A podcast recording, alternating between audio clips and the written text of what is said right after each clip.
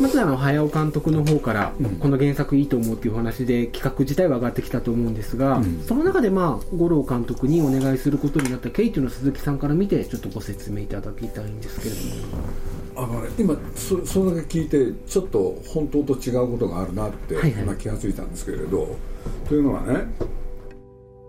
鈴木敏夫のジブリ汗まみれ。今週は現在公開が延期しているスタジオジブリ最新作「アーヤと魔女」についてのインタビューの模様をお送りします。アーヤと魔女を制作することになったきっかけや宮崎五郎監督についてそしてスタジオジブリ初のフル 3DCG 作品についてなどを鈴木さんが語ります。インタビュアーはライターの渡辺水夫さんです。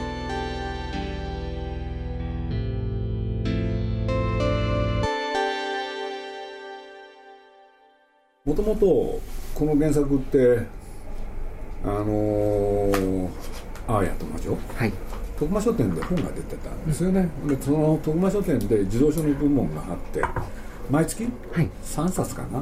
ずっと出てるんですよ、うん、それで僕はね宮崎と僕のところそれを送ってくるんだけれど、はい、なんて言うんだろう。あの宮崎駿に僕が関心いつもしてるのは彼は全部に目を通す、うんでね多分月3冊でしょ？そう年間で 36? はい。で多分ねもう30年ぐらい読んでるんですよ。つまり 360×1000 冊ぐらい読んでる。うんここがね僕と宮崎駿の違いなんですよ。でなんでかって言ったら僕全く読んでないんですよ。一冊もですか？これで皆さんに言われた時だけ読むんですよ。あこれいいよっていう。これでね実はある日もうといってももう3年4年前「そしたらこれちょっと読んだ？読んで」って言われて。で僕知らん顔してね僕のところに送られてきてるってのは言ってないんですよ。言うと大変なことになるこれでねああそうですか。ちょっと読んでよって言われて、うん、あそうですか。じゃあ読んでみますよって言って。でまあしょうがないから読むでしょ、はい、っていうことがね随分いろいろあって、うん、でそういうことを言うとまあ皆さんがね、まあ、ある時読んで面白かったんですよね、僕も。でねここから話し始めると話がよく道にそれちゃうんだけれど本来、はい、宮崎駿はねまあ引退して、うん、ね寝静まるかと思ったら大間違い復帰するんですけれど、はい、でその時にね実は間を少しはしょるんなら君たちはどう生きるかってやってるんですけれど、はい、実はもう一本の作品にあやだったんですよ。これでねまあとある日まあ鈴木さんどっちがいいと思うあ二者択一の状態なぐらいの企画だった、ね、つまりこれね宮崎駿自分がやろうとしたんですよ。はいはい、これで僕はねまあなんて言うんだろう。魔女ものもういいんですよ。いいけれど最後の作品って皆さんにとってどうなんだろうっていうね、うん、だからまあ僕は君たちはの方がいいですよって。まあそれは彼もね念のためだったと思うんですけれども、はい、でとにかくそのぐらいああやね惚れ込んでた、うん、これでねその次なんですよ。大事なことでそれがまあ3年だか4年前、はい、これでこれだとね今のお話だと宮さんから僕が勧められて読んで、はい、それを僕が五六に言ったことになるじゃないですか、うんうん、違うんですそれ。事実経過として、はい、というのはある日あの宮崎駿がね、まあ、息子のところへ行ってそれでいきなり「この本読んで」って。あもう直接。そう、はい、これで五六にねあの検討しろと、それが本当ですよ、はいはい、だからなんて言うんだろう。まあ自分が結局やらなくなった、うんだからまあね君たちはあの後にもう一本なんて多分無理だから、うんうん、でもったいないから自分の息子に勧める、はいはいはい、それが本当のことだったと思います、うんうんまあ、綾監督としても、まあ、映画として見たかったっていうのとプラス五郎監督なら任せられるっていうのがやっぱりあったんで。すそれはなかったんじゃないですか？なかったですか？即答ですね。まずいかなこんなにこんなに立憲いいと思わなかったって言いましたね。その後の飛脚がいいからね誰がやってもうまくしたくなったんだひどいんですよ。ねそういう言い方したんだよ。褒めてない。褒めてない。よねあの五郎が素晴らしかったのはね、ダイバートになるからね、やっぱり企画が良かったんだよ、企画が結局ね、自分を褒めてんだよね。そうそうそう。なんちゅう性格なんだ。だって心が狭い人だし、アーニャは鈴木さんから見て今の時代の空気に合ってるなと思いました？正直に言うとね、まあ、キャラクターとしては、作品としては面白いと思ってたんですよ。で、何が面白いかってキャラクター？はいだけれど、それを本当に思ったのはね、コロナが起きてからですね。それがあの僕の本心、でどういうことかっつったらやっぱりねああいう、まあ、3.11、まあちね、昨日ちょうどそうだったから、それに絡めちゃうのもあれなんですけれどなんか災害その他が起きた時、ね、世の中が変わるじゃないですか、そうするとこの作品この企画でこの主人公で、ね、大丈夫かってやっぱり考えるんですよね、僕ら。でその時にまあ、コロナっていうことが起きた時にこの「ああや」っていう企画はやっぱりすごかったなと思ったんですよね、だそういうことで言うと宮崎駿に感心すると同時に五郎君にも感心しましたよね、というのはあのキャラクターをやってのけたから、うんうんうん俺でね、まあ、実を言うとこれ若い人だけでやりたいっていうね、うんうんそういう考えがあったんですよ五郎君の方に。だから今回はねまあ、そういう言い方じゃないけど鈴木さん引っ込んでくださいと、うん。うん、これ若い人だけで試してみたいやっぱり新しい時代を作るっていう意欲にあふれてたんですよね、だから僕引っ込んでたんですよ。そしたら若い人たちと五郎君を進めてたんですよね、だから僕実は原作読んで以降はシナリオも読まないとかねいろいろあって全然ねあんまりタッチしてなかった、はい。ところがですねある日五郎君がね僕のとこやってきたんですよね。それは何かって言ったらコンテだけは見てくれって言われたんだ。はい。俺でね本当に見たくなかったんですよ。僕ねなんて言ったらいいかな、まあ、ジブリの作品ずっと関与してきたでしょ、そうすると簡単に言うと、まあ、本がある場合は本。それから台本、ああの絵コンテがある場合は絵コンテがある場合、内容を知った上で内容あの出来上がったものを見るじゃないですか、これってつまんないんですよね、本当は何にも知らなくてみたいそうですね。でしょ？当たり前ですよね。でいつもいつもそうだったから今回はその絶好の機会にしようかなと思ったんですよ。そしたら絵コンテ見てくれって言われて、はいはい。嫌になったんですよ せっかくねねえ何にも見ずに見る、でもし実現してたら僕にとってジブリ史上最あのさ初めての体験になってたんですよ、そうですね。ところがそういうわけにいかなくて で読んで読ん読んだんですけれど読んでびっくりしたんですよね、よびっくりしたっていうのはねあの五郎君がね、まあ、僕はゲート戦記それから国立湖はい。と関わってこれでまあローニャをね後で見るわけだけれど、今回のアーヤに関してねどうかっていう時にね面白かったんですよね、でまあこれね一つはねシナリオ読んでなかったことも大きいんじゃないかな。あはいはいはいはい。うんね、いつもだとシナリオ読んで、ね、それで絵コンテ読むでしょ、そうするともう内容知ってて読むわけだから、どうなってんだろうってそこばっか気になるんだけれど。で読み終わった時にねね僕すぐウーゴロ君のとこ行ったんですよ、でこれ面白いって言ったんですよ、はい。ね、何が面白いかって言ったらアーヤだって、うんうんね、アーヤっていうキャラクターが面白いって。ただしって言って。ねこれストーリーで読ませるね映画じゃないから、つまりアーヤっていうキャラクターの面白さを実現できなかったらうまくいかないよね、だとしたら表現だ。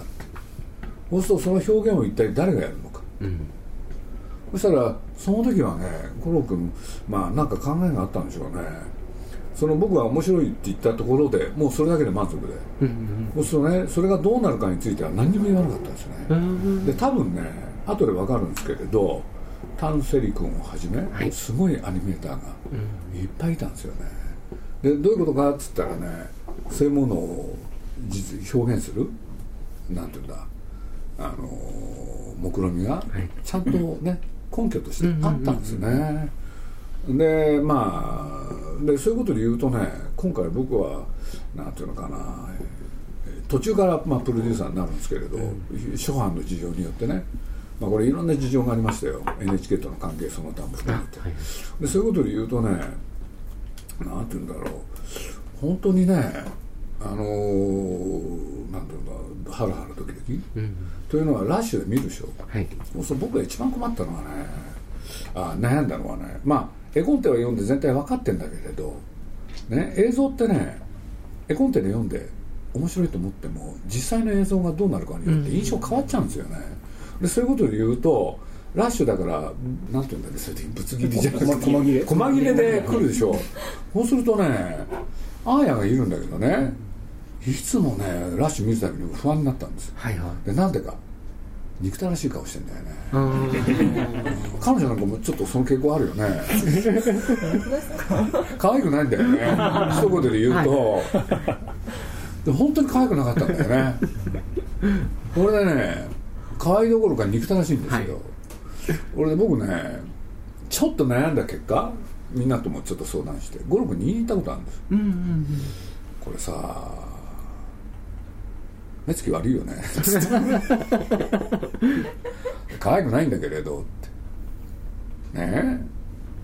えそしたらゴル君がね「分かりました」とかなんか言ってね。と言ってじゃあその後ラッシュ見てた時に大きな変化があったかっていうとなかったんですよね、はいはいはい、俺僕は本当のこと言うと本当に心配だったんですよ、ほいでびっくりしたのはね映画ができて全編通しで見た時。その憎たらしさが可愛く見えた。これは驚いたんですよね、はいはいはい、ほんでね僕これ聞いてないんですけど五六には、うん、そんな目論見みが五六の中にあったのかどうなのか。ねえ自信があったのかどうなのか、はい、もしあったとしたらすごいよね、うん、でもなかったら単なる偶然。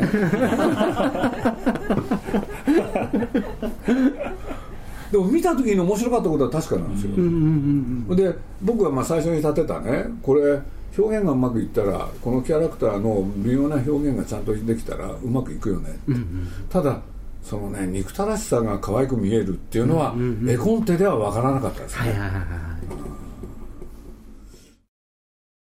鈴木さんとしてはその五郎監督にお話持ってた時にはそこまでその主人公の個性と五郎監督の資質みたいなものが重なるとは想定はされてなかっ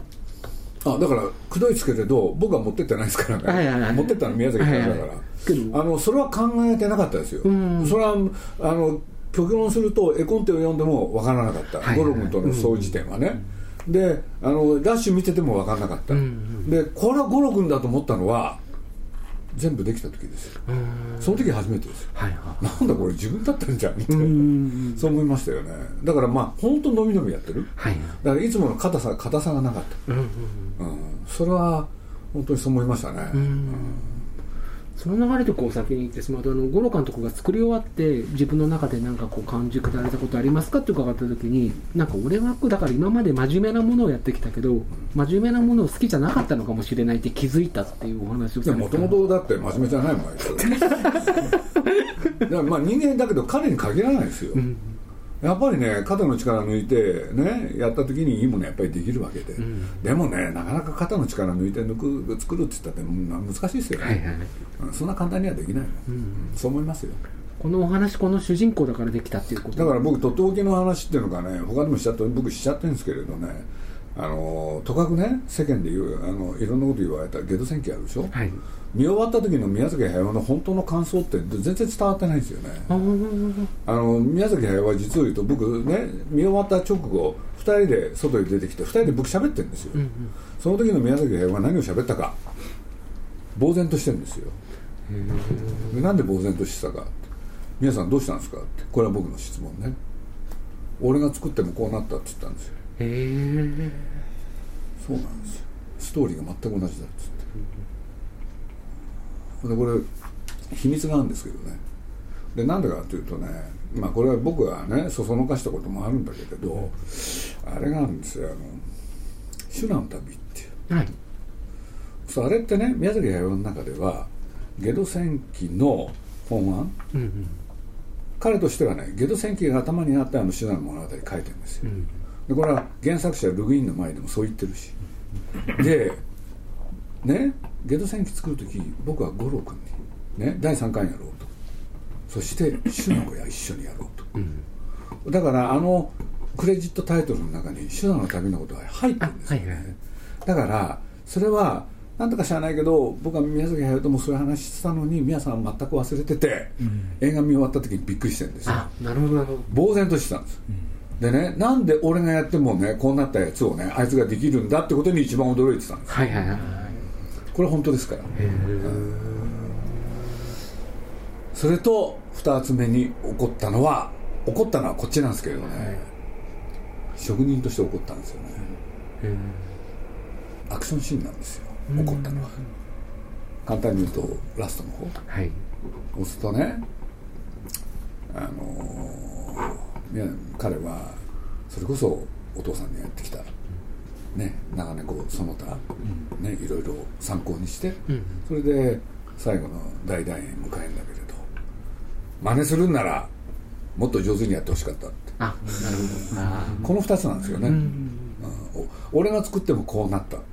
それから真似するんならね正確に言うとね元が分かんないようにやれって言ったら なるほど。これは事実です、だからねそういうなんていうのかな宮崎駿の本当の感想、うん、僕これ正しいと思うんですよね、彼の見方は。だからねそれがねなんかなんなんていうのかな一般の人になかなか伝わってないでしょ、はい、だからこの機会に今喋っちゃおうかなと思ったんですけどね、その中でこう早尾監督が CG であることによってこの作品はすごく解放されてるというようなことをオフィシャルのコメントでも言われてますけど。あの映像ですね、はい、あの茨城で撮った。そう。ああ CG であることで解放されてると作画の時はできなかったことができる、うん、まあそれは心監督にもそれどういう真意だと思いますかってことが分かったら、まあ、その CG であることによってっていうのは映像的にっていうよりもそのちょっと違う表現を早尾監督と選んだことで五郎監督らしさが出たみたいなニュアンスに捉えているようなことをおっしゃってたんですが鈴木さんどう思われますか？僕は素直もう細かいことは分かんないけどね。まあ僕はそこにばっここであるけれどやっぱりああやの表情、うん、あんなふうにできるようになったのはね CG の進化ですよ、うん、あれもしね昔だったら100億円かかってますよ、はいはい絶対できなかったもん、うん、だってそれは夢なんだもん。ね、まあ、アニメーターにとっては夢ですからね、うん、だから宮崎駿があのアーヤの表情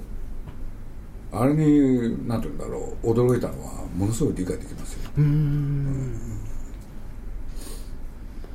そういう意味ではむしろ CG は積極的にってことだ。った CG は積極的に五郎監督もやるべきだと思われた。あ僕ですか、はい、あそう思いますよ。だからまあそれで言うとねまあそういうことを思う人もいると思うから僕が先に言っちゃうとね髪の毛ですよね今度は。あはいはい。うんうんそうあれをらしく見せようと思ったらまだお金かかるんですよね、うん、そう難しいよね、今回は止めてますもんね動かさないように。固めちゃってますよね、うんやっぱりショットっていうのかでもそういうのですよね、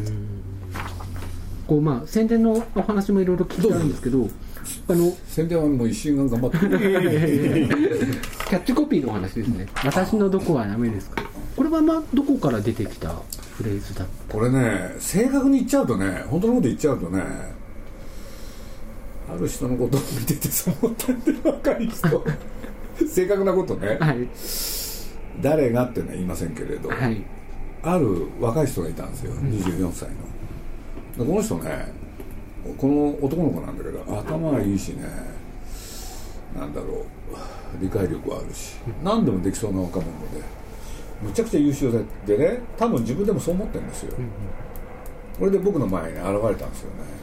でそいつがね直接言ったわけじゃないんだけどこういうこと言ったんですよね。それに近いようなことをねはい、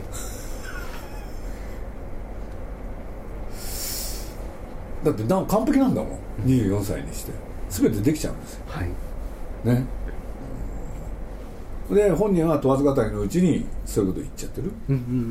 これでねあいみょんの、はい、あの歌のフレーズにもある、はい。うん、あいみょんの一節から取りました。はい。それご本人あいみょんご本人にはそう言ったんです。だって本人が喜んでたからです でもあのもう一つはそのね男の男の子ですよ。本当面白かったあの子はやっぱり自分でそう思ってるんですよね。だからこれは現代だなと僕は思ったんですよね。要するに自分に疑いがないってことですよね。でなんでみんなねそれが分かんないんだろうっていう感じだから。ね。そうだよね。そうですね、彼女も知ってるんで、うんうん、なんかとか一方でどっちの意味にも取れるのがすごくいいと思ってお話をされててその自信満々に私の子がダメですかにももちろん取れるし一方でやっぱり自信がない感じにも取れるのがどっちの意味にも取れていいというふうにおっしゃってましたね。そこまで深く考えたわけじゃないけれどとにかくその子を見ててあこれ彼だけじゃないな。みんながそう思ってる、うんうんうん、でそういうことで言うとゆとり世代のあるキャッチフレーズかなと思ったんです、はいうんうんうん今の世代ということで言うと、まあ、このさっきも時代性みたいなことをちょっとおっしゃってましたけど改めて伺うとそのアーヤがこの時代にぴったりなところっていうのは鈴木さんどこだと思われますか？死のもの言わないってやつなんですけれどだから僕最初にね別の言い方してたんですけどね。なんだっけな。誰の言いなりにもならない。誰の言いなりにもならない。そうそうそうそう、うんうん、でもそれはちょっとねまあ頭で理屈で言うとそういうことなんだけれどそれをねなんか他の言い方にしちゃったらいいんだろうなと思ってましたけれど、やっぱりね生まれてこの方いいこと一個もなかったわけでしょ。この世代って。あはいはいはい。だから僕は世代で考えちゃったから。でそれが玉坂五郎君の作ったアーヤにぴったり、でまあ原作者も何もそんなこと考えてなかったんでしょうけれど、ね、僕はむしろこのアーヤっていう主人公はこの原作者ねあのダイアナ・ウィン・ジョーンズさんが作る時は、むしろ彼女が意識したのはあのスウェーデンのリンドグレンの長靴下のピッピだと思いましたよ、なんだっけ歌い文句にありましたよね。世界一？強い女の子。強い女の子でしょ、うん、そういうことで言うとだからウィン・ジョーンズさんがやろうとしたのは世界一賢い女の子だという気はしました、で特にこういうねいいことが起こらない時代は何が必要かって言ったら賢さ、はい、っていう気はしたんですけどね、でもやっぱりパワーですよね多分。鈴木さんから見てその今の世代はその力が備わってるそれなのか育ってないなのかどちらだと思います？そういう今を賢く生きる力がある世代なのか。僕潜在的にはみんな持ってるような気がします。今の若い人たち特に。でねそれはねいいことなかったからですよ。はいはいはい。多分学んだんだと思います。だから次のねその前の世代の人たちはこれからみんな困るような気がしてる。だからやっぱりね団塊ジュニアと全然違うしね団塊ジュニアは間に合ってるじゃないですか、はいはい、いい時代、うん、そうですよね。挫折がありますもんね。そう。挫折が鉄棒逆にあるそうなんだよね、うん、だけどそれもこれも何にもないっていう人たちはさ、うん、違うじゃん、はい、でそれを見てますよね、うん、そう大概ね新しい世代が出てくる時ってねまあいろんな世代の言い方があると思うんだけれど前の世代の否定でしょ、はい、だからね Z 世代とかいろんな言い方するけれど、そんなようなことがあるような気がしますけどね、でも見てて面白いですよね、はい、僕らもなんて言ったって段階の世代と言われた人たちなんで。はいはいで僕らから始まってるんですよね。なんとか世代って、あ言葉としてそうですね。そう。そうなんですよ、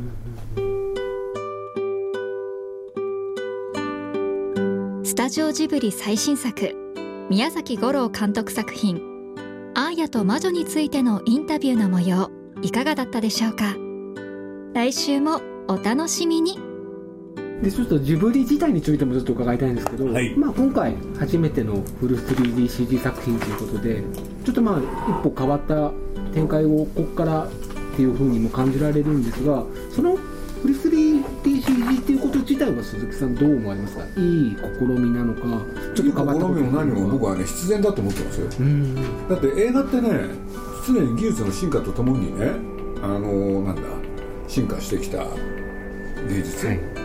だから最初はね何しろ音もなかったわけでそれ